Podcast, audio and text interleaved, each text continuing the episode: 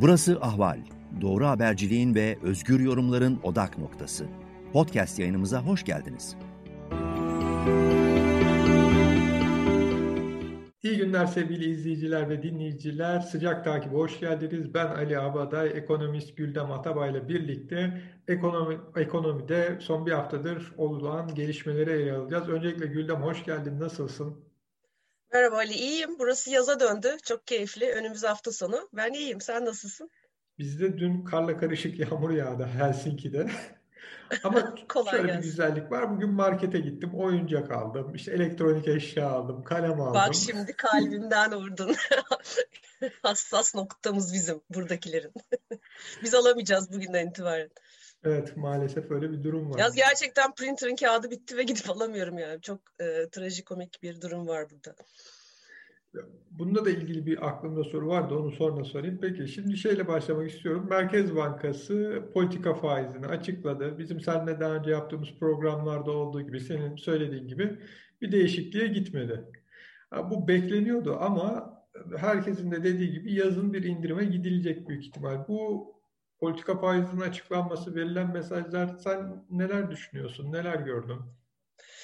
Ya aslında dün birçok ekonomist de yazdı böyle hani saygı duyduğumuz, sevdiğimiz e, olayların nötr bir şekilde analiz etmeye çalışan ekonomistler var e, henüz ve hala çok sayıda. E, okumaya heves bile duymadı birçok ekonomist dünkü metni. Çünkü işte Mart'taki son Ağbal toplantısından sonra Nisan toplantısında e, içi çok boşaltılmıştı metnin. Dün de böyle bayağı bir anlamsız hale getirilmiş. E, sıkı para politikasına olan e, referans çıkarılmış içinden. Mevcut para politikası diyor. Bir de Nisan ayındaki açıklanan enflasyon raporundaki patikaya uygun bir şekilde e, mevcut politika duruşu devam edecek diyor. Şimdi e, Kavcıoğlu'nun işte birkaç defa televizyona çıkıp e, hatta yaptığı birkaç toplantıda da işte ekonomistlerle e, ve enflasyon raporu sırasında hep vurguladığı bir şey var. Yani metinden neyi çıkardığımıza bakmayın. Sıkı para politikası e, lafımıza bakın. Onu da kaldırıp alt, artık sadece politik olarak şunu sunuyor. Ben nominal faizi yani politika faizinin %19 olan faizi bugünkü enflasyon nedir, beklenen enflasyon nedir onun üzerinde tutacağım diyor. Şimdi bu çok tartışmalı bir durum. Bu gevşek para politikası mıdır, e, sıkı para politikası mıdır? Sıkı olduğu iddia ediliyor. Ne kadar sıkıdır? Hani bunlar belirsiz. Dolayısıyla tek referans noktası bu. O zaman nereye varıyoruz? İşte Nisan ayı enflasyonu %17.2. Mayıs bunun Merkez Bankası zirve olacağını, buradan döneceğini düşünüyor. Ekonomistler ben dahil çoğumuz böyle olduğunu düşünmüyoruz. Mayıs ve Haziran'da işte son e, emtia fiyatlarındaki artış kurun tekrar ağbalın gidişiyle %15 civarında değer kaybetmesiyle ve tüfe enflasyonu %35'te olmasıyla e, buradan beslenerek devam edeceğini, yükseleceğini düşünüyoruz. En azından bir 19-20'ler görülecek gibi duruyor. Dolayısıyla e, bu dediği patikaya göre işte bazılı etkisi sonbaharda devreye girecek. O zamana kadar yıllık enflasyonda anlamlı bir düşüş Ağustos-Eylül'de ancak başlayabilecek. O dönemde de ama şanssız bir şekilde hani herkesin bildiği işte Amerika'daki faizler e, oynaklaşmış olacak. Yüzde 10 yıllık tahvil faizleri yüzde 2'nin üzerine çıkmış olacak. Şu anda 1.57'lerde. Çünkü Amerika'nın enflasyonu hareketlenmiş olacak. Haziran ayından itibaren özellikle. Şu anda işte yüzde 2'nin altında olan seviye yüzde 3,5-4'lere e, doğru yönelecek. E, dolayısıyla bütün gelişmekte olan para piyasası ya da para kurlarında, ülke kurlarında Türk lirası buna dahil bir baskı oluşacak, satış baskısı. Tam o dönemde de bizim bazılı etkisiyle enflasyon düşerken bizim Merkez Bankamız faiz indirmeye başlayabileceğini ima ediyor. Yani bu ne demek?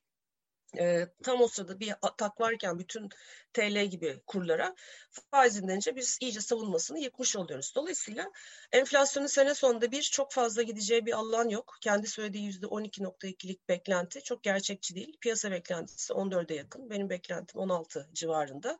Dolayısıyla indirebileceği marş e, 150-200 basmanlar öteye değil. O bile bir e, deprem yaratıcı etki olacaktır TL üzerinde. Dediğim olaylarda birleştiğinde birleşirse.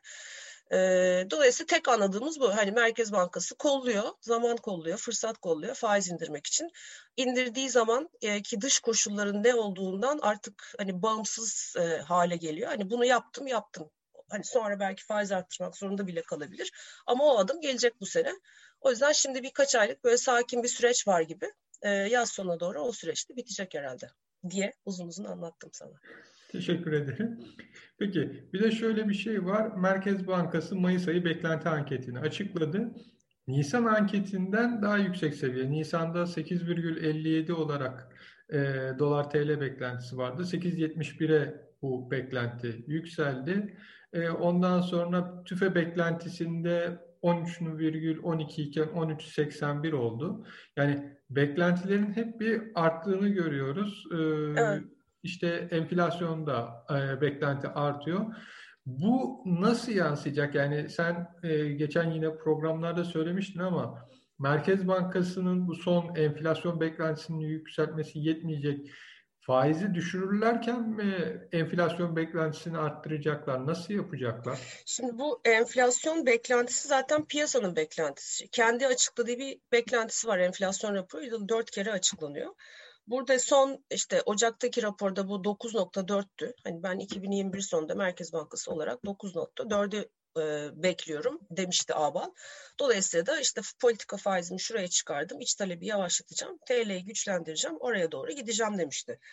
Arkasından işte ne olduysa oldu. Kavcıoğlu geldi. Ben beklentimi tabii kendim geldiğim için demedi. Ama emtia fiyatlarındaki hareketlenme ve TL'deki hareketlerin devamı iç talebin gücü sebebiyle ben bunu 12.2'ye yükselttim dedi. Şimdi Merkez Bankası zaten yükseltirken piyasadaki beklentilerin Merkez Bankası'nın beklenti anketi piyasadaki ekonomistlerle e, yaptığı anket. Onların da yükseltmesi normal. E, merkezin beklediği yerin üzerinde konması normal e, ama gerçekçi değil. Fazla iyimser bence o hala beklenti ortalama rakamlar. Ben hani gerçekten 16'ların altında olma ihtimalini çok düşük görüyorum yıl sonu enflasyonunun. Kur içinde aynı şey söz konusu. Dolar TL üzerinden gidersek. Ee, biraz daha sakin böyle yedi buçuklar civarında bir beklenti varken sene başında yine bu Kavcıoğlu'nun gelişiyle beraber oluşan devalüasyonun kalıcı olduğunu görmemiz 8.3'lerde buraya kadar getirdi beklentileri işte 8'in üstünde bir yerde. Ee, önümüzdeki dönemde faiz inecek, enflasyon yükselecek, faiz inecek. Yüzüşmeye başladığında e, yani Türkiye dışı dünya karışmaya başlayacak. TL'nin burada kalma ihtimali yok. Turizmden bahsedebiliriz. Turizm kayıp bir sene yine. Dolayısıyla cari açık baskısı yine TL üzerinde olacak. Bir dakika şimdi Güldem o... orada bir sözünü keseceğim. Biz aşılamayı turistin göreceği herkese yapacağız. Ona göre bir turizm şeyimiz var, düzeltmemiz var. Ama ama bugün düzeltme geldi. O turist illa yabancı turist olması gerekmiyor Ali lütfen. Yani sen e zaten şu an ki marketlerden alkol almak yasak. İşte printer kağıdı alamıyorsun, şey alamıyorsun ama Antalya'da kulüplerdeysen her türlü içki içilebiliyor. Her türlü oyun, e, eğlence yapılabiliyor. Bunun videoları etrafta dolaşıyor. Önemli olan Köpük turist partileri, olabilmek. Evet. Yani. Turist olabilmek. Ya bu tabii çok acıklı. Hani gerçekten e, gülmekte zorlanıyorum. Çok üzücü, çok çok üzücü bir. Hani böyle bir şey çıkıyor. Evet yanlış bir ifade ama bilinç altındaki bakışı çıkıyor. Aman turizm hani para kazanalım da hani para kazanmak için de Aa, aşı mı gerekiyor? Aşıyı ona göre ayarlayalım. Hani üzücü, üzücü yaklaşımlar böyle işte beynin altından fırlayıveriyor konuşurken. Turizm Bakanı Nerede bile kalmıştım? şeyi söylüyor hani düşeceği e, hasta sayısının düşeceği işte vakaların düşeceğini Turizm Bakanı açıklıyor artık. Evet şu zamanda şuraya kadar inecek diyor. Bek evet. Sen şey söylüyordun yani Türkiye'de faizler işte ha, ya işte hani enflasyon olacak. Enflasyon beklen yükseliyor beklenti anketinde ama daha da yüksek olacak. Dolayısıyla TL içinde de aynı şeyi söyleyebiliriz. Ben 9,5-10 arasında bir yerde olacağını düşünüyorum sene sonunda. Zaten bu hafta e, başında pazartesi günü yanılmıyorsam Uluslararası Finans Enstitüsü de geçen sene 5,5 dediği e, bu sene 7,5'a çektiği TL'nin gerçek ya da e, olması gereken değer seviyesini e, fair value deniyor buna. Onu 9,5'a çektiğini açıkladı. Ki hani akıl mantık onu söylüyor. Enflasyon seviyesi ve faizlerin düşmesi ve yurt dışının işte ABD enflasyonuyla beraber karışması üzerinden. Bu hafta Yalın'ın da önemli bir açıklaması vardı. Eski Fed Başkanı, şimdi Amerikan Hazine e, Bakanı. E, bu gelen Biden'ın destekleriyle ufak bir faiz artışı olabilir dedi. Böyle bir piyasalar sallandı, yuvarlandı. Arkasından sözlerini geri aldı ama o kadar usta bir e, Fed Başkanı ve iyi bir ekonomisttir ki kendisi bunun bir hani iletişim kazası olduğunu düşünmek çok kolay değil. Dolayısıyla yavaş yavaş Amerikan e, para politikasında Amerika'nın değişiklikler geliyor. Sıkılaştırmaya doğru önümüzdeki iki sene içinde geçmenin adımları atılıyor. Yani hani nasıl biraz fazla geri benzetmek için gideceğim ama 2013'te biz gezi olaylarında TL e, hareketlendi diye politikacılarımız yorumladı. Hayır o zaman da Fed bu mesajı vermişti. TL'nin başına gelenleri tam o gezi döneminde gördük. Aynı döngüye giriyoruz. E, dolayısıyla hani bütün bunların aslında farkında olan bir Merkez Bankası'nın çok daha temkinli gitmesi gerekirken bizim Merkez Bankamız böyle ilk fırsatta ben faiz indireceğim diye neredeyse bangır bangır bağırıyor metinde. Yani e, kolay şey gelsin hepimize. Amerika para politikasını sıklaştırır, faizi arttırırsa bu sıcak paranın Amerika'ya gideceği anlamına mı gelir? Elbette tabii. Orada en risksiz gözüken yatırımlar e, ABD varlıkları olduğu için tekrar faizin oraya yükselmeye başlamış olması paranın oraya dönmesi anlamına gelir. Beraberinde enflasyon yükseleceği için orada ekonomik hareketlilik var anlamına gelir durgun bir dünyada. Dolayısıyla hani gelişmekte olan ülkelerin hepsinden sermaye çıkışı yaşanır. Hani bu da geçmiş e, her FED faiz arttırımı döneminde gerçekleşmiş bir durum. Şimdi biraz daha keskin oluyor çünkü çok deli bir likitte var dünyada bu 2008 küresel finansal krizden beri gelen pandemi kriziyle iyice coşan bu merkez bankalarının yarattığı likitte e, herhangi bir oynaklıkta faiz oynaklığında hemen e, o tarafa doğru dönüyorlar. Kısaca kriptoları o dönem satıyor herkes. Evet. Kripto Aynen öyle. Ay sezonu yaklaşıyor. Peki. Bunu önceden Yani o kadar kolay, o kadar hızlı olmayacaktır ama evet o kabaca öyle diyebiliriz. Diktir. Peki. Şimdi e, son olarak e, bir de şeyi sormak istiyorum. Banka kredi grupları açıklandı ve seninle yayın öncesi konuştuğumuz senin bana verdiğin özel derste anladığım gibi bu kayıp krediler toplam krediler için önemli bir noktaya geldi ve hala da yüzdürülüyor gibi. Yani bu bankaların kredi gruplarının açıklanmasından biz neler anlamalıyız, neler görmeliyiz? Şimdi dün BDDK rakamları ya da BDDK ile beraber Türkiye Bankalar Birliği bir takım e, şeyler açıkladı. BDDK'nın dün Dünya Gazetesi'nde bir haberi vardı. Dünya Gazetesi BDDK'nın projesini ya da planını haberleştirdi.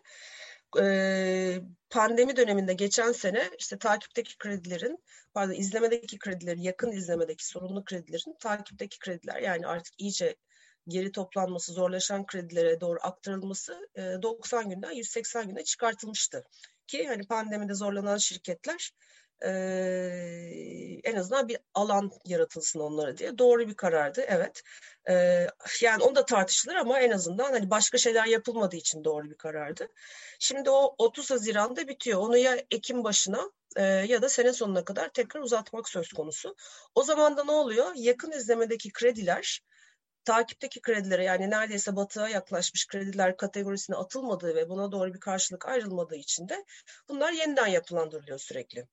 Yeniden yapılandırıldıkça da işte değişken daha yüksek faizden e, sanki hafiften canlı krediymiş gibi e, işlem görmeye devam ediyor. Dolayısıyla biz gördüğümüz sorunlu kredi oranının aslında gerçekle e, örtüşmediğini anlıyoruz. Dolayısıyla aslında bankalarda yaklaşık 40-50 milyar dolarlık belki yani detaylar açıklanırsa anlayacağız. O da açıklanmıyor. Bu şekilde yüzdürülen krediler olduğunu aslında dün e, Bankalar Birliği dolaylı bir şekilde açıklamış oldu. Bu hani rutin bir veri açıklaması. Mayıs ayın ayı itibariyle açıklandı. 2020 sonu itibariyle. Hani bu e, sıkıntılı ya da takipteki krediler, e, izlemedeki kredilerin takipteki kredilere atılmadığı oranın hepsini sıkıntılı varsayarsak o zaman toplam kredilerin yüzde on dört buçuğu gibi e, çok yüksek bir rakam çıkıyor. E, hani bu da elinde sonunda bu hükümetin çözmesi gereken e, bir, durum, bir problem. Çünkü ne oluyor? O sorunlu krediler büyüdükçe yeniden yapılandırmalarla işte KGF yoluyla ya da bankayla pazarlık yoluyla orada bir şirayet şirketler için bir borç yükü artıyor, artıyor, artıyor. Zaten bu şirketler eğer iyi çalışmıyorsa, nakit akımları sağlam değilse, ister pandemi sebebiyle diyelim, ister kur krizleri sebebiyle diyelim, istersek de e, verimlilik problemleri diye diyelim. Bu zombi şirketleri devam ettirmiş oluyoruz. O zaman da Türkiye'nin büyüme potansiyeli azalmış oluyor. Çünkü kaynaklar bu şirketlere gitmiş oluyor. Bu hükümet ya da önümüzde bundan sonraki gelecek hükümet bir noktada bu sorunla yüzleşmek zorunda. Şu anda bu sorun kartopu gibi büyüyor. Ama AKP hükümetinde bekliyordu. İşte ekonomik büyüme ile e, iç talebin desteklenmesiyle bu firmalar tekrar hayata döner ya da sorunlarını aşar, atlatır. Dolayısıyla bu ekonomik büyüme ilerledikçe önümüzdeki 2-3 sene bu problem kendi kendine çözülür beklentisi içinde olduğunu düşünüyorum. Çünkü alternatifi bunlara neşter vurup işte bir IMF parası gibi parayla gelip bir anda bu şirketlerle ilgili yeniden yapılıp bankalara yardım edilip hani sistemin önce çözülüp sonra tekrar gümbür gümbür ekonominin büyümesine doğru ilerlenmesi. Bu tercih edilmiyor şu anda. Hani durum bu banka kredi gruplarının açıklanmasıyla ilgili. Peki bir sorun daha var ekonomiden hiç anlamayan biri olarak. Bu market yasakları iç talebin kısılması anlamına da gelmiyor mu bir taraftan? Ee, geliyor tabii. Yani geliyor tabii. Ama hani... şöyle bir şey var ekonomide. Ee, yasak ya da işte mesela eğer biz bugün faiz diyelim yüzde on dokuz. Önümüzdeki dönem e, faizin yüzde yirmi beşe çıkacağını düşünüyorsak, yani borçlanma maliyetimizin artacağını düşünüyorsak ya da bugün enflasyon yüzde on yedi. Üç ay sonra yüzde yirmi beş olacağını düşünüyorsak, üç ay sonra yapacağımız alışverişi bugün yapmaya çalışırız. Ya ucuz krediyle ya da daha düşük enflasyon oranından daha düşük fiyatlarla. O yüzden bazı dönemlerde böyle talebi erkene almak ya da talebi ötelemek mümkün oluyor. Şimdi yasak koyduğun zaman Mayıs ayı itibariyle talebi evet düşürmüş oluyorsun. Hatta bu sebeple Mayıs enflasyonun bile biraz daha kontrol altına gibi Ona gözükme ihtimali var. Yani yaz ayında faizi düşürmek için de bir hareket gibi düşünülebilir mi bu? Ya bu çok kısa vadeli hani akıldan çok uzak bir hareket olur. Çünkü demeye çalıştığım uzun uzun şuydu. Mayıs'ta tüketmezler. Aynı talep. Bu sefer ben giderim 5 paket kağıt alırım. A4 kağıt alırım printer için. Haziran'da alırım. O zaman da talebi orada patlatmış olurum. Ama o sırada talebi faiz gören... düşmüş olacak. Ama işte o onu yapmaz, o kadarını yapmaz, e, yapamaz diye düşünüyorum. Hani o kadar akıldan uzaklaşmış olamaz. E, bir de bunlar çok hızlı hareketler. Yani 17 Mayıs'ta yasak kalkıyor. Belki ben 20 Mayıs'ta gideceğim alacağım. Zaten Mayıs ayı enflasyonun içine yansıyacak. Yani bu kadar küçük bir hesap üzerinden olur mu? Çok emin değilim. Ama eğer bunun üzerinden bir faiz indirimi erken gelirse e, Haziran ayında çok büyük hata olur. Çünkü o ertelenen talep bir şekilde piyasaya gelecek. Zaten maliyet tarafı 35 yani üretici enflasyonu 35.2'de, tüketici fiyatları 17.2'de. Ee, zaten üreten taraf tüketime maliyetlerini yansıtmaya çalışıyor. Talebi gördüğü anda hani 35'in ne bileyim yüzde ikisini üçünü fiyatları yedir verecek ay ay ay. Dolayısıyla çok daha yüksek bir tüfe enflasyonla karşılaşacağız. Çok büyük hata olur. Teşekkür ederim bu açıklamalar için. Ben teşekkür ederim Ali.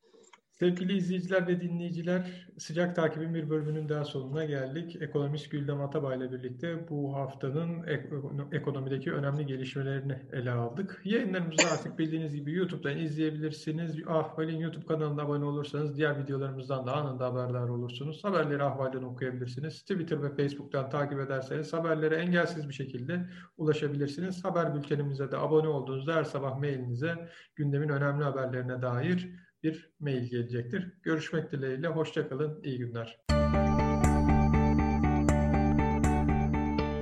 Ahval podcastlerini tüm mobil telefonlarda Spotify, SoundCloud ve Spreaker üzerinden dinleyebilirsiniz. Apple iPhone kullanıcıları bize iTunes üzerinden de ulaşabilir. Türkiye'nin ve hayatın cıvıl cıvıl sesleri Ahval Podcast dizisinde. Kulağınız bizde olsun.